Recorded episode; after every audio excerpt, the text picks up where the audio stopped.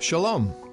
This is Mark Robinson, Executive Director of Jewish Awareness Ministries. Welcome to Jewish Awareness Podcast, a teaching ministry of Jewish Awareness Ministries. On Friday nights at our headquarters, we host a Bible study. Generally, we do verse by verse studies of different books of the Bible. These studies can be viewed live through the JAM Facebook live stream platform on Fridays. If you have questions or would like additional information, go to our website, jewishawareness.org. Email us at office at jewishawareness.org or call us at 919 275 4477. Enjoy the Bible study. And Lord willing, we're going to finish John chapter 12 tonight. And we'll see how far we get. A um, number of different things that I wanted to kind of share with you tonight. Most of it is straight out of John chapter 12, but there's also a parallel account that shows something interesting um, that is not recorded in the book of John, uh, as in much detail uh, as it is in Matthew and Mark and Luke. So, just to kind of give some uh, some background as to what we had in John chapter 12 coming up to this evening. Passover is coming. Okay, when he was at the house of uh, Simon the leper, okay, and uh, Mary anointed his feet and his head with the spikenard. Okay, they were in Bethany. We were told at that point that Passover was nigh, Passover was coming. This is the third Passover in Jesus' earthly ministry, which is how we figure out how in the world his earthly ministry was three and a half years, because of the number of Passovers that we can count recorded during his earthly ministry. And we're told that he started his ministry at age 30, or about age 30, uh, which is the age of a priest to begin his ministry. Uh, and that's not coincidental either. Um, and so Passover is coming. We saw in the first half of this chapter, Jesus rode into Jerusalem on a donkey, as was prophesied by Zechariah, when all of the people said, What, Bob? What did they say? Baruch haba Bashem Adonai. Blessed is he that comes in the name of the Lord. Except they added, The King of Israel. Blessed is the King of Israel that comes in the name of the Lord. And the Pharisees are upset. Silence your disciples. Jesus says, I tell you, if, if I told these to keep their peace, the very rocks would cry out. And so Jesus did not silence those that were saying, Baruch haba Bashem Adonai. He allowed them to give such praise and such worship. Jesus never did that if their praise or if their worship was misplaced or had ulterior motives, um, as we see so often in his interactions with people, both up in Galilee and in the Jerusalem area. People are trying, just like they do today, to get a handout or to get in with somebody that's, you know, has authority, has power, has prestige. And Jesus saw right through those instances because he's God. He's omniscient. He knows all things. We're going to see some amazing things tonight in regard to his omniscience. Because if you can imagine for a second what it would be like, and I know this isn't possible, but just, you know, if you as a man or a woman, a human being, could at this moment know everything. Everything. I mean, what would happen? We would, we would go crazy. We would literally all be insane, probably half a second after being granted that ability. Get on Jeopardy. yeah, get on Jeopardy real quick. Oh, yeah, there's a girl I used to sit next to in fifth grade, and I saw her profile picture on Facebook, and it was her standing next to Alex Trebek. Uh, I guess she was on Jeopardy. Anyway, um, and my, this is a rabbit trail, but I gotta say it because it's in my mind. Um, my, my best friend's grandmother was on Jeopardy, and she was just a genius of a lady, super, super sharp. Uh, I wish there was a way to like find the episode, the recording, and watch it, but she was just so embarrassed of it because you get there in those lights in front of those people and you just you freeze. Being a genius is one thing, being able to think under great pressure you know, like that is, is, is another. Anyway, if you knew everything and you knew that you were going to die an excruciating death in about six days, how would you feel? oh man, I'd be like, put me out of my misery now. You know, can I be put to sleep like a dog? Um, give me the first injection so that I fall asleep and then, you know, I don't see it coming. We would go crazy if we knew that we were going to die an excruciating death in six days. Not only the excruciating death physically, but to suffer the punishment of all of the sin of all of us and everybody else that's ever lived and ever would live. Um, to, be, to, to, to have that, that sin be put upon you. Um, anyway, uh, it would just be unbelievable. Now, I'm going to kind of foreshadow this a little bit by a question Is Jesus 100% God? Yes, wholeheartedly, yes, absolutely, yes. Is he 100% man? Yes. That equals 200%. No, you don't understand. Okay? Jesus is allowed to have something that doesn't make sense because he is unique. The only time in history ever that God, fully God, took on human flesh and became exactly as us, yet in one point without sin. And so Jesus being 100% God means that he knew everything. He knew not only uh, the excruciating death he would die, but he knew every single little facet and aspect of what kind of a torturous pain it would be. And because he's God. And yet he is 100% man. Okay? Just like um, Adam before Adam fell. Okay? He didn't, he didn't have that sinfulness that we inherited from our great, great, great, great, great grandpa Adam. Okay? Um, so he had human faculties. And, you know, he was hungered and he fell asleep on the boat and he got weary with different things physically. That's how he was able to be killed. Um, you know, I've talked to people before, Jewish people, about in the book of Zechariah where it says, They shall look upon me whom they have pierced. And it's obviously Jehovah God, God of Israel, that is talking. How in the world can you pierce God? How can God die? Well, in a very, very special, unique way because he took on human flesh so that that could happen. Uh, in the Hebrew scriptures, it, told, it tells us that he would be cut off from the land of the living. The Messiah would die, he would be cut off. Um, Anyway, that's also in Daniel as well as in Isaiah 53. Daniel 9 and Isaiah 53. And so, the Pharisees are upset that Jesus won't silence his disciples, and then we pick it up in verse number 20. And there were certain Greeks among them that came up to worship at the feast. Which feast is this again, everybody? Passover. Okay, so there was Greek people, Gentiles, non-Jews that came up to Jerusalem to be as a part of the feast as much as they could enjoin themselves to those festivities. Because there was limitations on what a gentile a non-jew could do as way of being part of that celebration that feast. The same came therefore to philip. Okay so these greeks these non-jews these gentiles come up to jerusalem for the passover and they come to philip which was of Bethsaida of Galilee. Now, Bethsaida um, or Bethsaida, which means house of hunters or fishers. Bob would like that one. How many of you guys like to hunt or fish? Some of you? Okay, I don't like to. I was talking to some kids at the Good News Bible Club on Tuesday, and I asked them how many of them like to fish. And I'm glad that it, if I was a fisherman, I would be like Peter, okay? I would just have a net and throw it in there. I don't want to put a nasty worm on a, on a hook. I don't want to impale a, wiggly worm. I don't know. It's just gross to me. I'd rather have a net. but anyway, where was I going with that? Oh, okay. Bethsaida, house of fishers or hunters. Um, not to be confused with Bethesda. Bethesda, house of grace or shame, where the uh, impotent man was healed in Jerusalem. Bethsaida, Bethsaida as it's written here, is in Galilee. That's where Philip was from. And they desired him, saying, Sir, we would see Jesus. They wanted to see Jesus. We would like to see Jesus, please.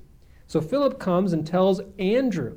And again, Andrew and Philip tell Jesus. Now, I had to include this next paragraph here because I've heard some teaching before.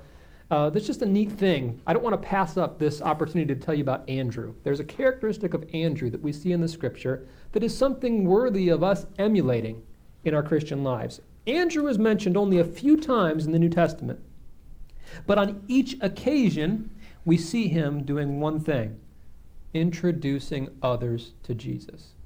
That's what we always see Andrew doing. First, he had the supreme joy of introducing his brother Peter to the Lord in John 1. Then he introduced the lad with five loaves and two fishes in John 6. And finally, he introduced the Greeks to the Lord in John 12. There is no more important work in the world than this introducing other people to the Savior. Andrew had been called to this task by the Lord himself in Matthew 4. And Luke 19:10 tells us that we are to be constantly engaged in the same glorious heavenly calling, telling people about Jesus, bringing people to the knowledge of the Savior. We may be very ordinary people like Andrew, but the Lord can use us in bringing others to know him. Andrew did not rank with Paul or his own brother, Peter. We are not told that he ever preached a sermon, but he led Peter to Christ. How amazing is that? And there's the uh, reference there where I got that from. And so, uh, moving on, we got to think about Andrew there. And by the way, I don't, I don't know where this is going to go time wise, but I'm not sure. We'll just kind of play it by ear. And Jesus answered them, saying, This is what he says to the Greeks that Andrew and Philip brought to Jesus, and all those that were around, the disciples. The hour is come. Uh, what did he say to Mary and Joseph when they came to him in the temple when he was 12. And, uh, you know, they, they, they're, they're saying, Where were you? What are you doing? You know, he said, My hour is not yet come. When he was in Cana of Galilee at the wedding feast, and Mary said, We have no wine, you know, and he says, My hour is not yet come. Look at what he says here. The hour is come. It's here. He's thinking about his death. And the thing is, the death that he is going to die is not just something physical, okay? There is a spiritual aspect to it. Everything that we've read and heard and learned about what death is in the Bible, what is it? Spiritual separation, right? And so that's what he was going to suffer. And it's not just that he was going to do this historically, that it happened but it's personal because he did it for every one of you guys and me and everybody else that has ever breathed or not breathed. Uh, he's done it for us. And so this is what he's thinking about. This is in his mind. The hour is come that the Son of Man should be glorified. Verily, verily, I say unto you, except, uh, what's that next word, Bob? Corn of wheat. He's giving me a hard time because corn is, is, is, not a biblical crop. Okay? It's a new world crop. Um, here the word is, is, is, kernel. Okay? It's like a kernel of wheat, basically. Uh, except a corn or kernel of wheat fall into the ground and die, it abideth alone. But if it die, it bringeth forth much fruit. He that loveth his life shall lose it, and he that hateth his life in this world shall keep it unto life eternal. He's saying that something pivotal is about to happen. Um, and uh, there's an amazing point here as it gets a little bit further down. There's an amazing point here that has to do with a Greek word that's used uh, for what's about to happen. Something huge, something pivotal is going to happen in the course of human history, and it's right around the corner. And because of what Jesus is going to do, and, and remember how he talked to Peter, I think it's Matthew 16, when when Peter says, Thou art the Christ, the Son of the living God. And then shortly thereafter, Peter says, You know, be it far from thee, Lord. And he rebukes him. You're not going to die. And then Jesus responds to him, Get thee behind me, Satan. Thou savorest not the things that be of God, but the things that be of man. And so he's getting ready for them to understand this. And as thick as they are, and as thick as you and I would be if we were there, it's hard for us to understand. This is our master. This is our, this is our deliverer. This is our Messiah. And he's talking about a corn of wheat, a kernel of wheat falling to the ground and dying. This has to happen, he says. uh, so that it'll bring forth fruit, so that a tree or a plant or a crop would grow. And then he says, He that loveth his life shall lose it. He that hateth his life in this world shall keep it unto life eternal. This parallels something that he said in John chapter 9 with the blind man that was healed. Okay, the man that was blind from his birth, and Jesus healed him, and then the man found Jesus and accepted Jesus as his Messiah after being kicked out of the synagogue by the Pharisees. Because if any man would confess Jesus or believe in Jesus, they'd be kicked out of the synagogue. That was already in force in John chapter 9. But what happens is the Pharisees come to Jesus after that blind man was healed. And Jesus tells the Pharisees basically, in so many words, He says, You're blind. You can't see because you say that you can. It's just like somebody saying, I don't need salvation. I'm all right. I don't need to be forgiven. I mean, I'm, I'm, I'm pretty good. I try and do good stuff. And that person is not going to have forgiveness because they are not going to come to God in need of salvation. And so, right here, what he's saying, he that loveth his life, okay, like that rich young ruler that came to Jesus and said, Master, what must I do to inherit eternal life? And Jesus named this commandment, this commandment, this commandment. And the guy's like, well, I've kept all those from my youth. What, what do I even need to do? I'm, I, am i am i am perfect in, in, in that regard, you know? And then Jesus says, Well, go sell all you have and then come follow me. And it wasn't that going and selling your stuff is going to get you to heaven, but Jesus knew where that man's heart was. That man's heart was in the abundance of his possessions. He was rich, he had all kinds of stuff. That's the epitome of an example of this verse, verse 25. He that loveth his life shall lose it. But he that hateth his life in this world, that doesn't mean, oh, I, I hate my life. You know, anybody can hate their life. Anybody can be, you know, downtrodden and upset with their life. Celebrities do that all the time and they end up killing themselves because they hate their life. Is that what Jesus is referring to? No. So I, I, I have here something interesting regarding this word hate. So, what does hate mean? Hate means hate. Okay? Misio to hate, hate, hated, and these are the number of times it's translated uh, in these various ways. Hateful, hates, hating. What does this mean? And this is the, this is where it all rubber meets the road. Okay, where is your heart? The throne of your heart. You know, like we we are creatures that love to have something to worship. I mean, God created us to worship Him, but we try and short circuit that and worship every single thing that we see. Things walking around, things driving around. You know um, things that are shiny, just like a bird, you know, ooh, shiny. We go and, and, and go after that thing. Um, where is your heart? Is it for your life, your stuff, your experiences, or is it for Jesus?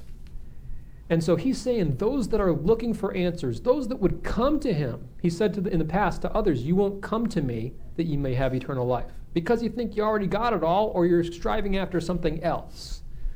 And so he says, Those that, that hate uh, he that hateth his life in this world. Meaning, not that I, I, I'm just so upset with my life, I want to get out of here. That's not what he's talking about. He's talking about choosing him instead. He's talking about having no regard for everything else and striving to, you know, run after things and idols, but instead looking for the true salvation, the true peace, the true fulfillment that's found only in him. A person that does that will keep it to life eternal. And so, then he says this in verse 26. He says, If any man serve me, let him follow me. And where I am, there shall also my servant be. If any man serve me, him will my Father honor. Do you know that when we serve Jesus in any capacity, uh, he said elsewhere in his word, you know, give a cup of cold water in his name, you know, that's something that's glorifying to Him. That is serving Him. And something that we need to remind ourselves of constantly, something that it says here, is that if any man serve me, it says, Him will my Father honor. God the Father will honor you for serving the Lord, for serving Jesus. But then he says this, and this is, this is where things really just, we, we, we get a, a window into the mind of Jesus, what's going on right now um, as, a, as, a man. He's fully God, but he's also fully man. Now, he says, Now my soul, now is my soul troubled. And what shall I say? Father, save me from this hour. Can you imagine that? I mean, we read, we, we read all kinds of different things in the Gospels. We read parallel things in here in Matthew and Mark and Luke, and we get to John and we just kind of go through it. And we're saying, oh, yeah, I'm familiar with when he said that, but when we look at the words he says here, he says, My soul is troubled. Father, save me from this hour. And then he says, But for this cause came I unto this hour. He knows what he's about to go through. But the part of him that is human, okay? He's not being disobedient, he's not being doubtful at all. He's just feeling the emotion that comes with being a human being that is about to be killed. He's fully God, but he's experiencing this pain, this torment, this trouble, this sorrow. And so eh, we're told in the book of Hebrews that we have not a high priest that cannot be uh, touched with the feelings of our infirmities, but was yet in all points tempted like as we are, yet without sin, so that he can say, I've been there. So that he can say, I know. And when we pray to him, when we ask him for strength, when we ask him for courage, when we ask him for peace, when we're going through the loss of a loved one or some crazy traumatic trial, he can say, I know how you feel. He understands. And these are things that God the Father, because He is completely, totally omniscient, knew. 100% knew, Except not by experience. And Jesus went through those things and experienced them. Physically, in reality, in what we see and, and, and touch here in our temporal universe. He felt those things. Uh, I think I probably have mentioned before, but I'll go ahead and mention it now. Um, where's Joseph when Jesus is on the cross?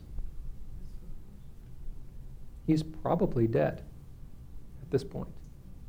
Okay? And Jesus commits his mother, Mary, to be taken care of by John. That would likely not have happened had Joseph been around. Yes? Uh, um, it's, it struck me that he uh, gave that duty to John, mm-hmm. not to his own brothers. Mm-hmm. Yeah. Who would probably, should have probably, at least legally, been the next, um, the next caretakers for him. I'm not sure what was legal, you know, back then. I mean, certainly Jesus telling him to do that wouldn't have been something that would have been illegal, but I think that um, with Jesus' foresight, you know, James was about to become the pastor of the church in Jerusalem and eventually be thrown off the temple pinnacle. And so to give his um, mother care over to somebody that was going to be eventually martyred, how, how long did John live? He, he was the only one that didn't die a martyr's death. They tried, they, they tried to kill him. Yeah. Yeah. There's some amazing things that we find out about John during the trials of Jesus. Now we read that they all forsook him and fled, but guess who kind of was still hanging around? John. And so I think that I mean, we can't say for certain dogmatically that this is why and this is why and this is why, but in, in, in Jesus' foreknowledge of who John would be, how he would live, I mean, he was an old man when he died. So certainly he would be around long enough to take care of Mary for the rest of her life. Was he the first one in the tomb? After, I mean, after I can't recall at the top of my head. I know that the other disciple, which is John, outran Peter. We read that in the scripture. So I believe he was the first man to be there at the empty tomb. Um, anyway, we'll cross that bridge when we come to it, but that's a good point. It's interesting that he was the one that Jesus committed the care of his mother to, and Joseph was not there. So this is my point. Somewhere between the temple, when they're seeking for Jesus when he's 12, and the point when he's on the cross, his earthly father, whom you better bet he loved, he had to watch die and let die. I mean, he had to go through it. Have you ever grieved the loss of a, a, a, a parent, a grandparent, a, um, you know, a cousin, an uncle, a child? Jesus has experienced that pain of loss um, almost for certain because of the way things play out in the scripture. I mean, Joseph being a, a, a, a righteous man, he, you know, a follower of the Lord, a man who was humble, uh, he would have stayed with Mary were he alive. Um, okay, continuing on.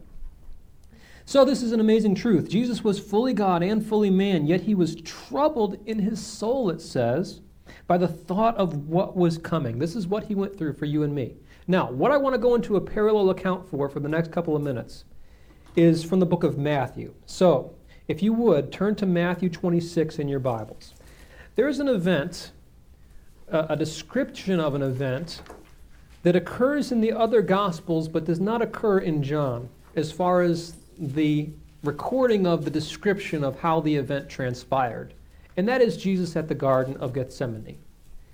And so, I am taking liberty at this point to do a parallel account from Matthew regarding Jesus in the garden. Now, I know he hasn't even died on the cross yet in John, but I want to share this with you because of the mode and the, and, and, and, the, the status of Jesus' uh, emotion and his heart and his soul being so troubled at this moment.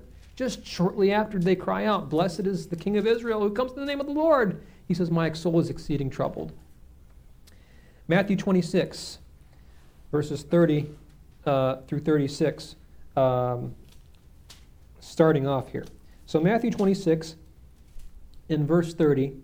Um, let's, let's skip down for time's sake. Let's go down to verse number 36.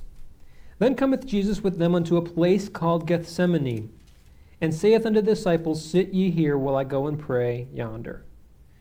And so this is something that is it's, it's, it's mentioned quickly in John, but the details are fleshed out here in Matthew. But look at what Jesus says in verse number 38. He says to them, My soul is exceedingly sorrowful. My soul is exceedingly sorrowful and that's azuv ma'od, exceedingly sorrowful. Have you ever been there? Have you ever been to the point where you're just, you're not just sorrowful, you're not just sad, but you're just kind of beyond compare, beside yourself with sorrow? That's how Jesus felt. Isaiah 53, verse 3 says that he is a man of sorrows and acquainted with grief. He has come to know grief, the Bible says. There's a, a, a, hymn that says, Man of sorrows, what a name for the Son of God who came, ruined sinners to reclaim. Hallelujah, what a Savior. But this is what he went through for you and for me. He says, My soul is exceeding sorrowful, even unto death. He's not saying, I'm, I'm, I'm exceedingly sorrowful because I'm going to die shortly. That's not what he's saying. He's saying, I am sorrowful enough that, you know, I'm on death's door with sorrow. And if you can imagine what that is like, maybe you don't have to imagine, maybe you've experienced that, but he says, Tarry ye here and watch with me. You ever been just like so either worried or anxious or troubled or just filled with grief and sorrow that you just want somebody to be there? Even just, you know, be outside the be outside the door. You know, I know that when I was sick, going through all my trials and stuff with the gallbladder thing and not knowing what was wrong, um, when I was having those like attacks, um, and Joyce, I think it was, said that it's beyond childbirth. Yeah. So, anyway, just being glad that I knew that my wife was outside the door, you know, when I needed privacy regarding those things, because it's a horrible, horrible thing to go through. But just knowing that somebody is there and so Jesus tells them, I'm going to go, I'm going to go pray. I want you guys to, to, to tarry you here, to wait here, and just, and just watch with me. Just be here, he says. And then in verse 39, and we can turn the page here, he says, Let this cup pass from me. He went a little further, fell on his face, and prayed, Oh, oh my Father, if it be possible, let this cup pass from me. And the reason I'm bringing this up this whole parallel passage is because of what Jesus says is, is very similar in John chapter 12, where he says, Save me from this hour. Nevertheless, you know, he says, For this cause I came to this hour. But he says, Nevertheless, he says, If it be possible, let this cup pass from me. Nevertheless, not as I will, but as thou wilt. There are no less than 14 references in the Old Testament. 14. And three times in the book of Revelation of the cup having a connotation to God's wrath. And so you say, what is the cup? What is the cup? Is it his, is it his physical suffering? Is it his agony in Gethsemane? Um, biblically, from what we look at, the trend of how the cup, the phrase the cup, the cup, the cup, in the Old Testament and in Revelation, having reference to God's wrath. He was a, about to experience um, the full force, unhindered, of God's wrath on everything that you and I deserve, as well as everybody else that has ever lived and will ever live. And so Jesus prayed this three times. And uh, again, I ask you this Is Jesus fully God? Yes. Is Jesus fully man? Yes. Okay. So he prayed this prayer three times. He's God, He knows everything. And yet, understanding what He is going through as man, it's just mind boggling. He's not disobedient, He is not doubtful in any way, and yet He is human and God. And He's beseeching His Father to let the cup pass from Him, if it be possible. But in the same breath, he says, But your will be done. And so he is just a perfect, obedient Savior. Being in agony, we read in, in Luke 22. Being in agony, he prayed more earnestly, and his sweat was, as it were, great drops of blood falling to the ground. Have you ever been under that much stress? No. I mean, if I get super stressed out, I get like acid reflux, you know? And maybe at the worst, I'll get like some hives or something, you know? Uh, or, you know, break out and whatever. But I've never, I've never sweat blood before. I think something that needs to be pointed out is when he talks about Jesus and his soul being so, you know, troubled, under, under stress. Mm-hmm the soul is connected to the flesh and the earth. And the spirit, see, that's why you see that phrase that says, but your will be done. His spirit overrode his soul, the feeling of his soul. His spirit is what led him to do to go to the cross. He was he he was a spirit, you know, his spirit was more powerful than his soul. Even though he was grieving in his soul, the soul's connected to the flesh and the earth. Well, uh, I'll put it this way. I wouldn't say that his soul or his, his spirit is more powerful than his soul because explaining it this way, okay? What is our soul, technically? What is our soul? Let me explain this to you in the way that I best understand it, okay? And so when we die, our body goes to the dust, okay? At the moment of the rapture, that's brought up and we're glorified, and, and in a twinkling of an eye, we're changed, we have a new body. But if we're going to be absent from the body, present with the Lord, what part of us is going to be present with the Lord? It, it's, it's, it's our spirit and our soul. So, what is a soul? A soul, this is how I understand it. I might be wrong, okay? But in my mind, a soul is who you are, okay? That's you. That's the immaterial part of you. Um, it's, it's, it's hard to explain. You know, those in like the science fields and stuff, they'll try and figure out everything they possibly can uh, about the human uh, device or whatever, you know. And so they'll try and say that this is, you know, part of your brain, and there's no, there's no real immaterial spiritual part of you and me to the scientific unbelieving world. And they can't, they can't make account for us. Like, for instance, the Bible says God has put eternity in our hearts. We know internally that there's something after this. Now, somebody can sear their conscience and say, after death, like I think Bill Nye said, game over, it's done, There's nothing but blackness and emptiness and, and, and non existence. But that is going directly against what God has put in our hearts eternity. The unsaved has um, a, a, conscience, okay? Um, and the Bible says they're a law unto themselves, knowing what's right and what's wrong, and having enough uh, general revelation to know that they are guilty before an all powerful, almighty God. Uh, but our soul is what makes us who we are. That's the part of us that. Um, it's our senses, our, our smell, our sight, what our cravings are. And I would also, and I would also say, what we say today is our mind and our heart, our personality, okay, our person, everything of us, everything of us that cannot be touched and held and felt. Um, I believe that that is basically what accounts for your soul. Now, Jesus had, because he was fully man and fully God, he had a body, he had a soul, and he had a spirit. And so his soul, who he is as a person, is incredibly troubled and sorrowful and agonizing, you know, even unto death, it says. But he is also fully God.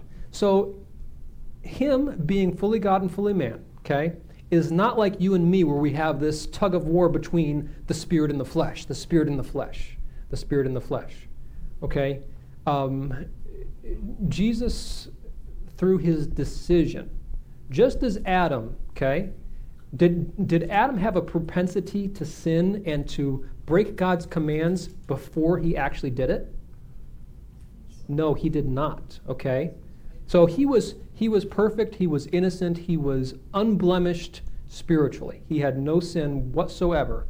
But the moment that through his own mental faculties decided to take that fruit and eat it, then he fell into sin. And from that point forward, he had a propensity, he had a leaning, he had a desire, he had that thing that every single one of us experience multiple, multiple times a day. You want to do something that's not right. Okay? Now, Jesus, he had multiple temptations brought before him. He was tempted before Satan multiple times, and other things like that. But what Jesus had was a choice. He had no inclination towards sin whatsoever. And so, through his, just like Adam, the Bible compares him with Adam, parallels the two as Jesus being obedient and Adam being disobedient.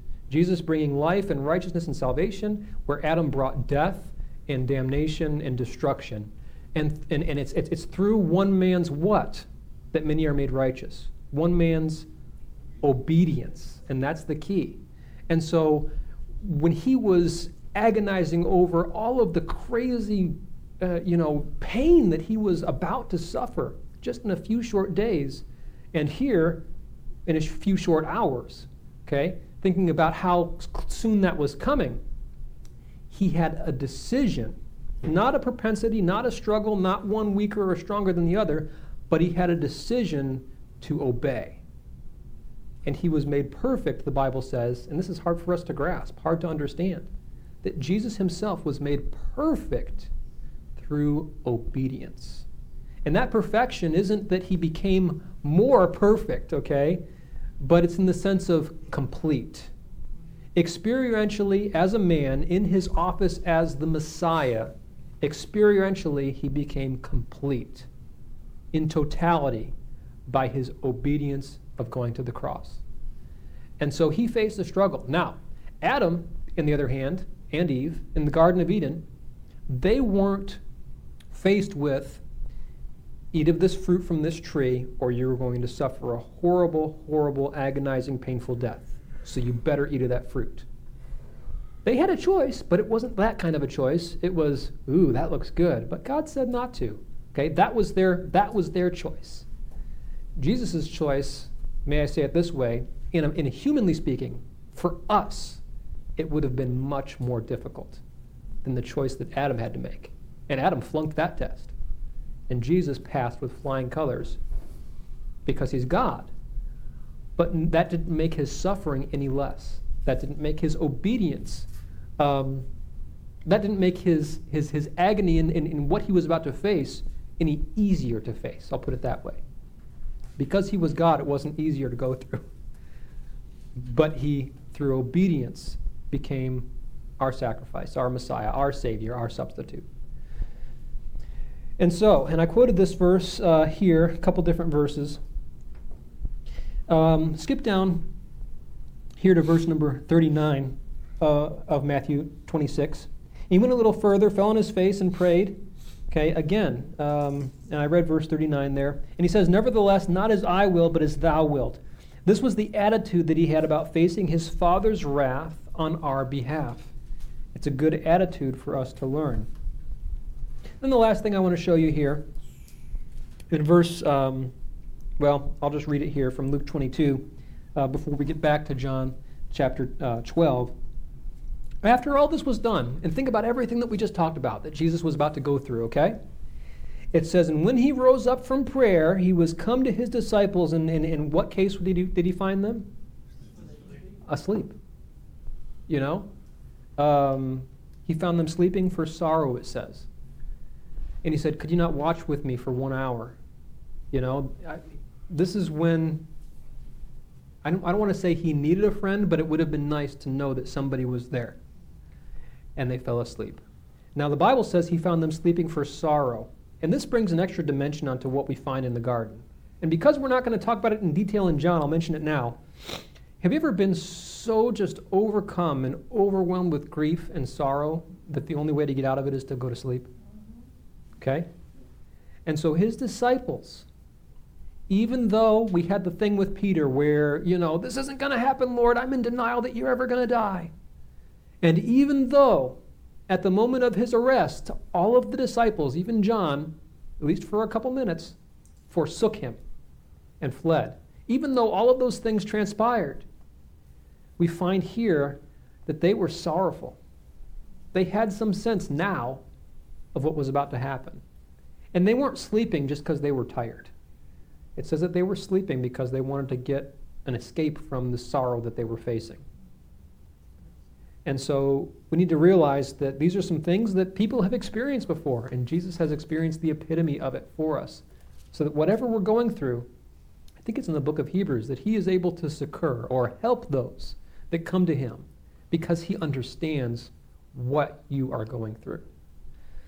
And so, let's go back up to verse 28 in John chapter 12 again, just for time's sake. I'm going to skip that last, uh, those last about 16 verses I have there in, in, in uh, Matthew 26. You can read those uh, for time's sake about Jesus being arrested and so on. But verse 27, what I just read before we moved into Matthew, um, he says, My soul is troubled. Okay, so he's thinking about his death. He's thinking about everything that we read in the Garden of Gethsemane. And then he says in verse 28, he says, Father, glorify thy name. That's all Jesus cared about.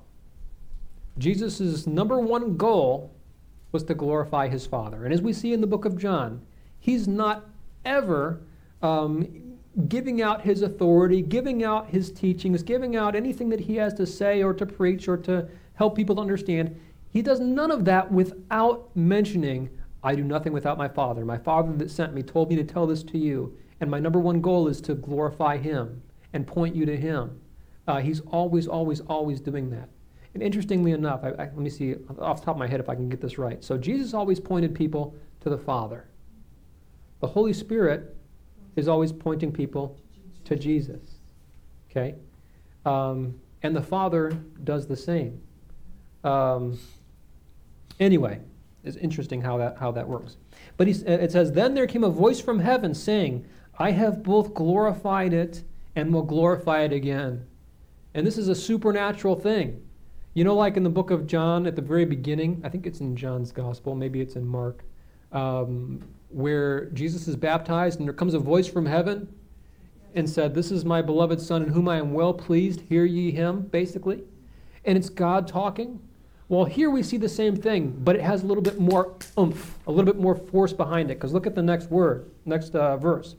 The people, therefore, that stood by and heard it said that it thundered, and others said an angel spake to him. What happened back in Sinai when God spoke and the people heard it? What did it sound like? Thunder. Thunder. Oh. Okay, so there's two things that, at least in my mind, that I can recollect right now that we are told God's voice sounds like. Okay? One is thunder. You can hear thunder like rumble off in the distance, but what happens when it just like, like right there, like right where you are, you know, like a lightning strike, you know, a couple hundred yards away?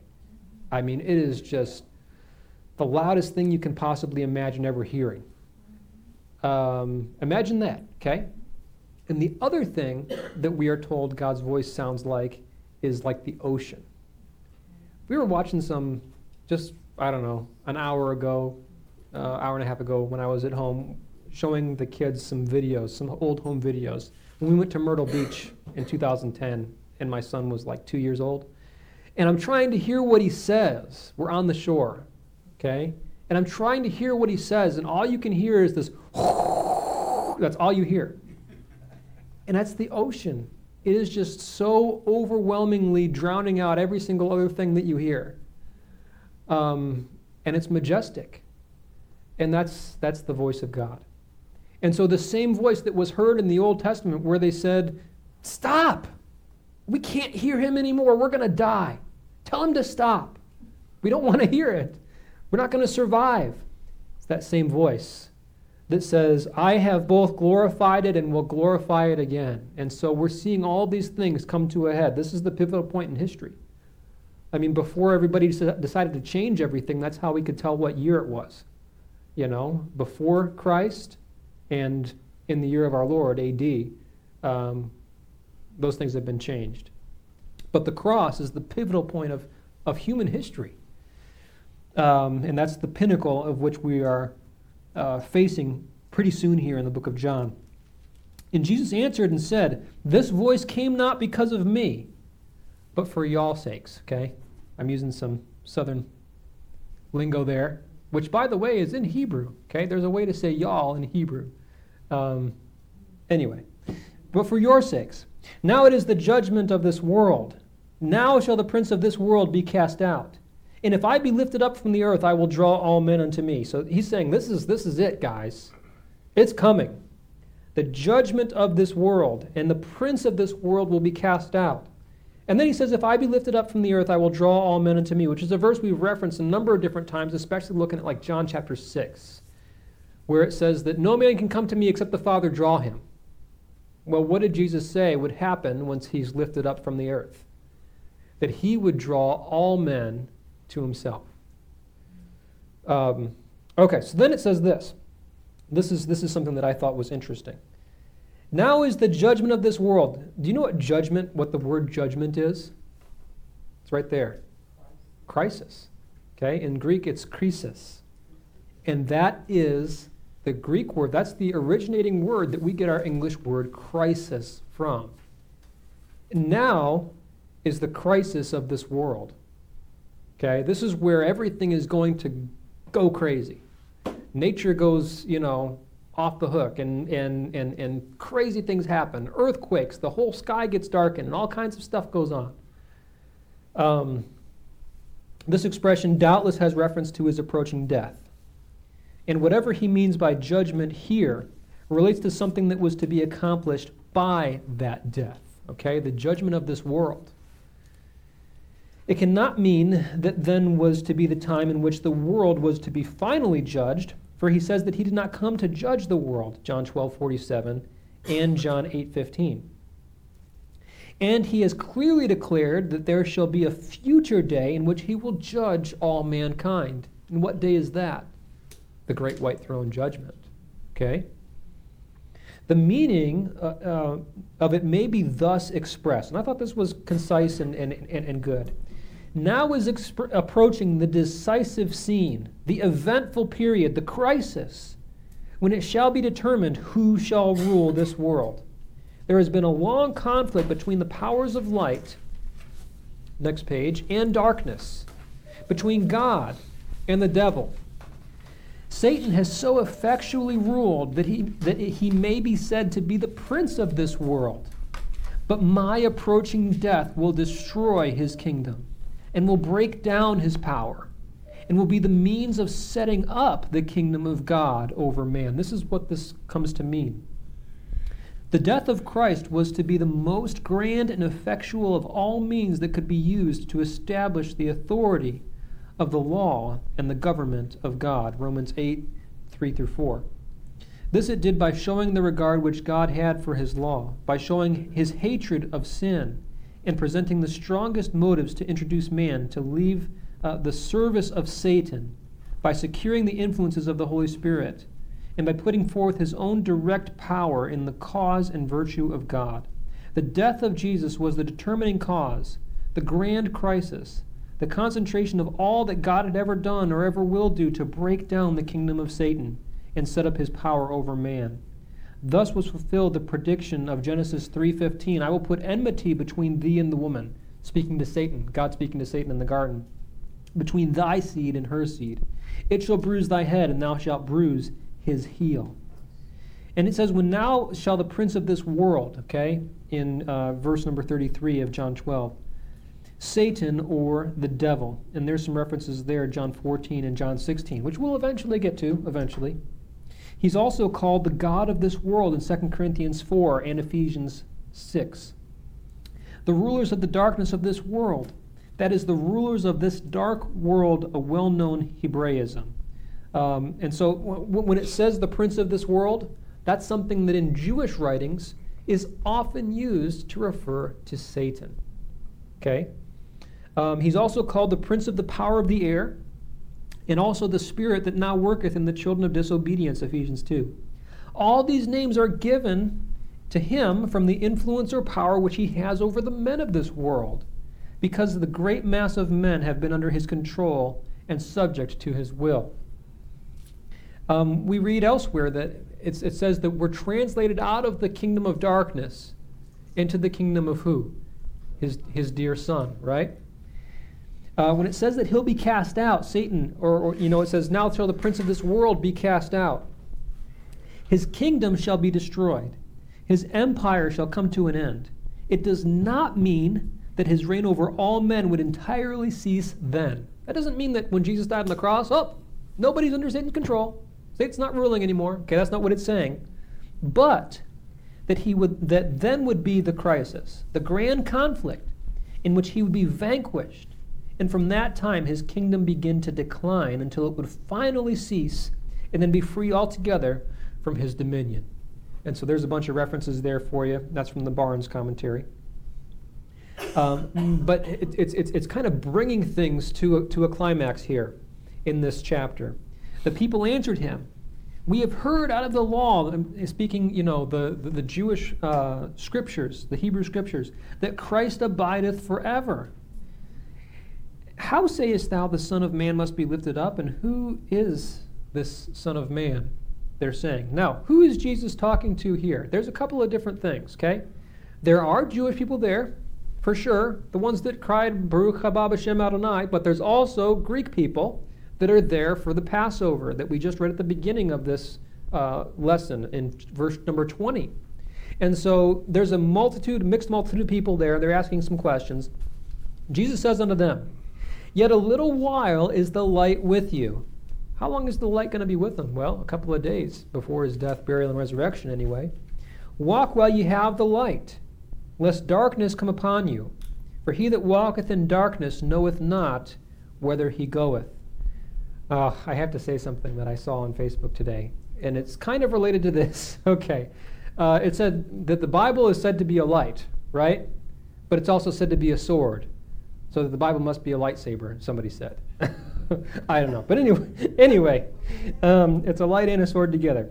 Um, and so, walk while you have the light, speaking of Jesus himself. I am the light of the world, he said. Lest darkness come upon you, for he that walketh in darkness knoweth not whither he goeth. While ye have the light, believe in the light, that ye may be the children of light. What he's saying in a nutshell is I'm about to die. Believe on me. Trust in me as your salvation, as your Savior. These things spake Jesus and departed and hid himself from them. Now, the thought that comes out in verse 34 is what are you talking about? You know, this thing about a, a, a, a, kernel of wheat falling to the ground and dying. The Messiah is not supposed to die. He's not supposed to be, you know, lifted up in the way that you're saying in your final um, hours. Um, how is this all supposed to happen? He's supposed to rule. How are you going to rule your kingdom if you're dead? The people wanted Jesus as their Messiah slash king now. Blessed is the King of Israel who comes in the name of the Lord. It'd be kind of crazy for, you know, and I'm not going to give one political endorsement over any other, but imagine this, okay? 2016, Trump gets elected instead of Hillary. And then Trump gets up there and says, okay, I'm about to die now. I have six days to live. What would be the reaction of those that were for him? I mean, that would be a crazy thing, right? And so they're just crying out, Blessed is the King of Israel who comes in the name of the Lord. And he says, Okay, except a corn of wheat fall to the ground and die, uh, it doesn't bear any fruit. And I'm going to be lifted up, but I'll draw all men unto me. And they're saying, Doesn't the Messiah supposed to, isn't he, isn't he eternal? Okay? Um, and Jesus explains to them uh, this here. And, and, and lots of times we would think that sometimes Jesus speaks in kind of like a veiled kind of a speech, okay? The Bible says he does that on purpose, not only speaking in parables, but speaking in a way that somebody that really wants to know, they'll get it. They'll understand. But those that are like, let's see what this Jesus is saying so we can catch him, you know, and, and, and, and bring some accusation against him, they'll have no idea what he's talking about. Um, that's why the Bible says that the gospel is unto them that perish foolishness, but unto us which are saved it is the power of God, the Bible says. The people wanted Jesus as their king. Jesus just mentioned that a corn of wheat doesn't produce fruit until, he, until it dies. He's telling them to listen to his words while he is with them. His teachings about light echo back to earlier in the chapters of John. This is a common theme in John's gospel. Um, in him was the light of men, you know. Um, there's so many different passages. I am the light of this world. Um, th- there's numerous things. I think John 6 is big on that as well. And then in verse 37 it says, But though he had done so many miracles before him, before them, yet they believed not on him. That the saying of Isaiah the prophet might be fulfilled, which he spake, Lord, who hath believed our report? And to whom is the arm of the Lord revealed? It's hid from those that are prideful and arrogant and not saying that they need salvation or that they need help. It's revealed unto people like you and me. And I'm, I'm thankful for that. Uh, and that's from Isaiah 53. Therefore, could not, therefore they could not believe, because Isaiah said again, He hath blinded their eyes and hardened their heart, that they should not see with their eyes or understand with their heart and be converted, that I should heal them. Okay? And what God has done, and this is something that, oh man, I mean, we can be critical of this. We cannot quite understand it. We can kind of just, you know, butt heads with it. But realize that it's because of this that all of you and me as a Samaritan have salvation in 2019 in America. It's because of this. Now, this is not saying that God made them okay, you're not going to be saved, and I'm decreeing it, and you're not going to be saved. That's not what it's saying. But it's saying, like Pharaoh, okay, when God hardens somebody's heart, he allows them to be stuck in their own way. He allows them to continue down that path of pride without breaking through and intervening against their natural tendencies. And he did that. Blindness to Israel has happened in part until the fullness of the Gentiles be come in. And so um, these things that have happened unto his people, I mean, it was prophesied, yeah, that they would reject him. But through that rejection, the Bible says in Romans 11, life is come unto the Gentiles. Salvation is available to all of us. Why? Because God didn't set up the millennial kingdom, you know, for beyond a millennium. Back when the nation of Israel said, Blessed is, you know, those that were there, that wasn't his timing, that wasn't his way. Okay? He wanted people like us to have a chance to experience his salvation.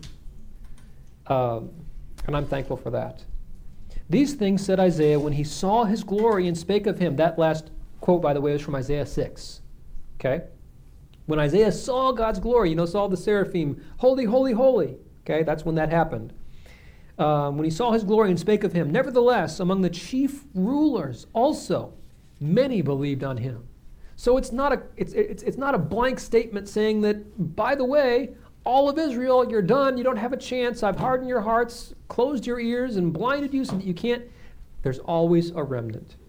Those that truly are desiring of that truth will find it. Okay? If they seek, God will send them more light. And there is many, even in the chief rulers we read here, that accepted him as their Messiah. We'll meet them in heaven. We'll say, what was it like on that triumphal entry that you witnessed? You know? But, contrary-wise, okay, on the other side of the coin, because of the Pharisees, they did not confess him. Okay, meaning they didn't openly say, I'm a believer in Jesus, lest they should be put out of the synagogue, like what happened to the guy in John chapter 9. So they believed, but they were cowards. Okay? Um, okay. Last half of the page here. For they loved the praise of men more than the praise of God. They made a conscious choice. They made a decision to keep quiet about their faith. Jesus cried and said, He that believeth on me believeth not on me, but on him that sent me. He that seeth me seeth him that sent me. And so anybody that says that Jesus never claimed to be God is either crazy or not looking because it's there. You cannot say that Jesus is not Jehovah. This is yet one more instance where Jesus clearly states his oneness with the Father.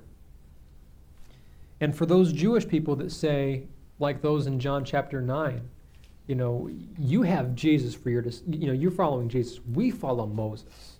You know, we really have something. I mean, there's that book that says, You take Jesus, I'll take God, written by an anti missionary Jewish guy. Um, and so, yeah, that's the attitude here that some of them had, and this is the attitude that many have today. And what would Jesus say to them? He would say, He that believeth on me, believeth not on me, but on him that sent me. I mean, yes, you're believing in Jesus, but ultimately and in totality, you're believing on the one that you say is your God. You reject Jesus, you're really rejecting the one that you say is your God, like Jesus said in John chapter 8. He says, I proceeded and came forth from the one that you say is your God, and you don't know him. If I said I didn't know him, I'd be a liar just like you. I'm paraphrasing John chapter 8. Anyway, he says, I am come a light into the world, that whosoever believeth on me should not abide in darkness. And there's a number of references there. For time's sake, we won't look at those now. And if any man hear my words and believe not, I judge him not. For I came not to judge the world, but to save the world. That ties right back to John 3 in verse 17. It says, okay, no, no, okay, stop there, stop there. John 12, 47. You read that and say, okay, so people that don't believe on Jesus, they're just going to be in heaven with the rest of us. They're going to be good to go. I mean, Jesus isn't going to bother holding that against them. Look at verse 48. He that rejects me and receiveth not my words hath one that judgeth him. The word that I have spoken, the same shall judge him in the last day. Can, can you imagine? Can you imagine? All of those that have rejected Jesus, Jewish or Gentile, in the last day, what's going to be held up as, you know, exhibit A, so to speak, okay? Here's the footage of you stealing a candy bar from, you know, I took a candy bar when I was a kid from a place called Revco, which eventually became CVS. Here's the footage of you stealing a candy bar. You know, um, I don't think I did. I don't think I did. I don't know. But uh, anyway, um, you know, look at what you've done. What do you have to say for yourself? Jesus. Jesus died for me. They don't have that to say. Um, that I've trusted him as my Savior. They don't have that to say. And so, exhibit A for them is going to be look, for God so loved the world that he gave his only begotten Son, that whosoever believeth in him should not perish, but have everlasting life. Why didn't you listen? And that's what's going to, you know, not that verse specifically, but the words of Jesus recorded here in the scripture the word that He's already spoken, that's available to us. That is what's going to judge the unsaved in the last day. That's a sobering thought for a lost person. He says, For I have not spoken of myself, but the Father which sent me, the God of Israel, the Creator, the one that gives you breath right now, he gave me a commandment what I should say and what I should speak. And I know that his commandment is life everlasting. Whatsoever I speak, therefore, even as the Father said unto me, so I speak. And I've said something parallel to this before, but Jesus only ever does and says what his Father desires him to do. He never operates out of sync with the Father and the Holy Spirit. They are one, they operate as one. They act in sync and in unison. As Jesus said, the Father is in him and he is in the Father. And so, that's a lot of stuff to swallow. You guys got any questions or comments or discussion? Yes. I was just wondering uh, about the voice of God when Jesus was baptized at the Jordan River. Mm-hmm. It- I know that a dove, a dove came down, but also wasn't there a voice spoken? Yes, there was an audible voice. This is my beloved Son, with whom I'm well pleased. Hear ye him. Yeah. Yeah. Mm-hmm. Exactly. It say like whether it was like many waters or. No, no, it doesn't say there. But Isaiah, he was, uh, Revelation. Elijah was still small. Mm-hmm. Mm-hmm. And uh, I'll close with this. There's a verse that I love. I don't know the reference. I think it's Psalm. I want to say 37, but I don't think it's 37. But it says, "The voice of the Lord is powerful. The voice of the Lord is full of majesty." Easy verse. There's only like you know you only have to remember half the words and you got it. But that's a that's a neat verse. And so, um, anyway. Jesus said, my sheep know my voice. Yeah. And why and how is it that you and I here today are saved? Because we heard that still small voice and said, Yes, Jesus, I will trust you. I need it. I need salvation. Save me. Forgive me. We listened to that voice and we obeyed it. Okay, let's go ahead and close in a word of prayer. And I guess we got some goodies. And uh, we'll be done for the night. Thank you, Father, for Jesus. Thank you, Lord, for your Spirit um, testifying with our spirit, showing us our need, showing us our, our, our, our lost and undone state before you, however long ago it was, almost 20 years ago for me. Thank you, Lord, for the words that we have recorded here. Uh, Lord, we pray for uh, any who may be listening um, or some that may listen later, if there's any that don't know you as Savior, your words, Jesus' words, perhaps the very words that we just read tonight, will be the very words that judge them at the great white throne judgment. I pray, Lord, if there's anybody like that, or even here in our midst, that it would not be too late. And uh, if there's breath in our lungs, it's not too late. We just pray, Lord, that uh, any that, that are able to hear this, that don't know you as Savior, that they would make that decision tonight. And Lord, that you would work in their life and bring them to yourself, and that they would give in, that they would yield, that they would obey, and come to you and, and plead for forgiveness and salvation because of what Jesus has done. We thank you for this night. We thank you for the fellowship. Uh, we just pray that you bless the time that we have uh, left tonight, and we thank you for uh, the blessing of, of, of the refreshments as well. In Jesus' name we pray. Amen.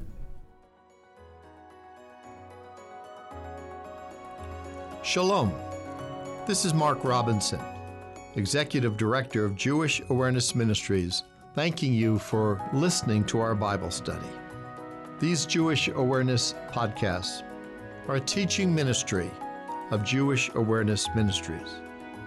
If you have questions about the study that you just listened to, or would like additional information, go to our website, jewishawareness.org, email us at office at jewishawareness.org, or call us at 919 275 4477. Shalom.